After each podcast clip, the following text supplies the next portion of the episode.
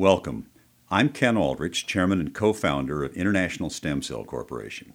We recently announced that our scientific team, led by our chief scientist, Dr. Elena Revazova, has created a new class of human stem cells that do not involve the use of fertilized eggs and may enable hundreds of millions of people of different sexes, ages, and racial groups to benefit from cell based therapy, with cells that will not be rejected by the patient's own immune system after transplanting. We think that is major news. The article was published in the online edition of the well known peer reviewed publication Cloning and Stem Cells on December 19, 2007.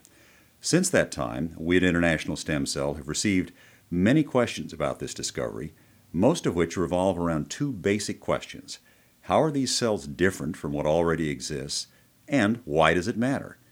Since we're a public company that trades on the bulletin board, our symbol, for those of you who are curious, is isco.ob. A great deal of information is available about these questions and has already been filed with the SEC and posted on our website. However, I think a summary may be helpful, particularly to those unfamiliar with the science of therapeutic cell implantation. The 20th century saw the development of whole organ transplants as a means to treat injury or diseases affecting the heart, the liver, the kidneys, and other organs. The 21st century has already seen the beginnings of a newer and even more promising therapy the transplantation of human cells to enable damaged organs to begin functioning again on their own.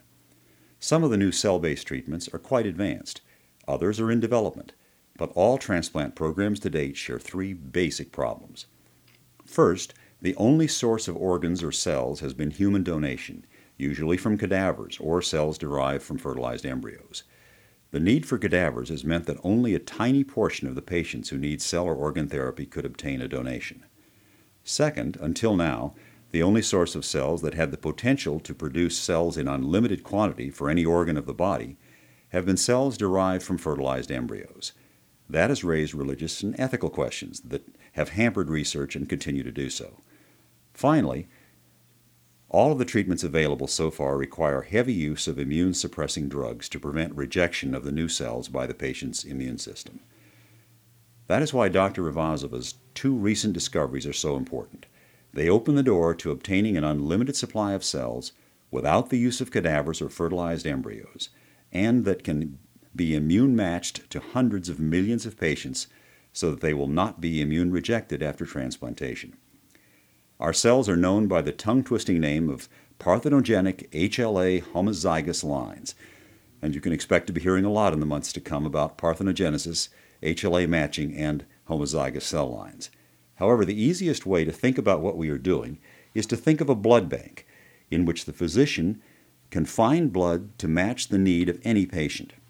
HLA matching is more complex, but the concept is the same provide cells that will not be rejected after transplanting.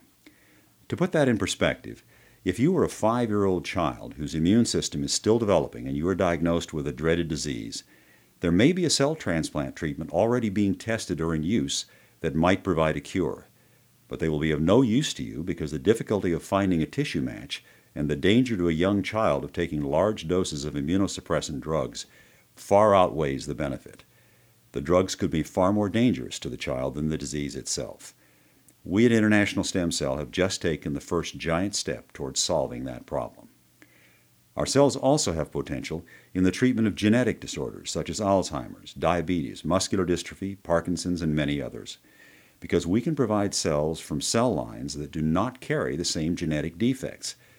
But that is a complex subject that is better left to a later discussion. There's still much work to be done to make cell based therapy available to all who would use it, and no one company can do it all. That is why, although our scientists are the only people in the world who have perfected a technique for creating parthenogenetic HLA homozygous cells, we have filed patents that describe how such cells can be created so that we can share with others the secrets of how we do it.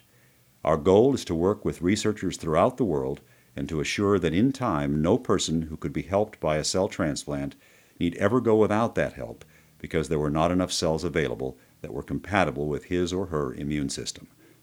Thank you for listening.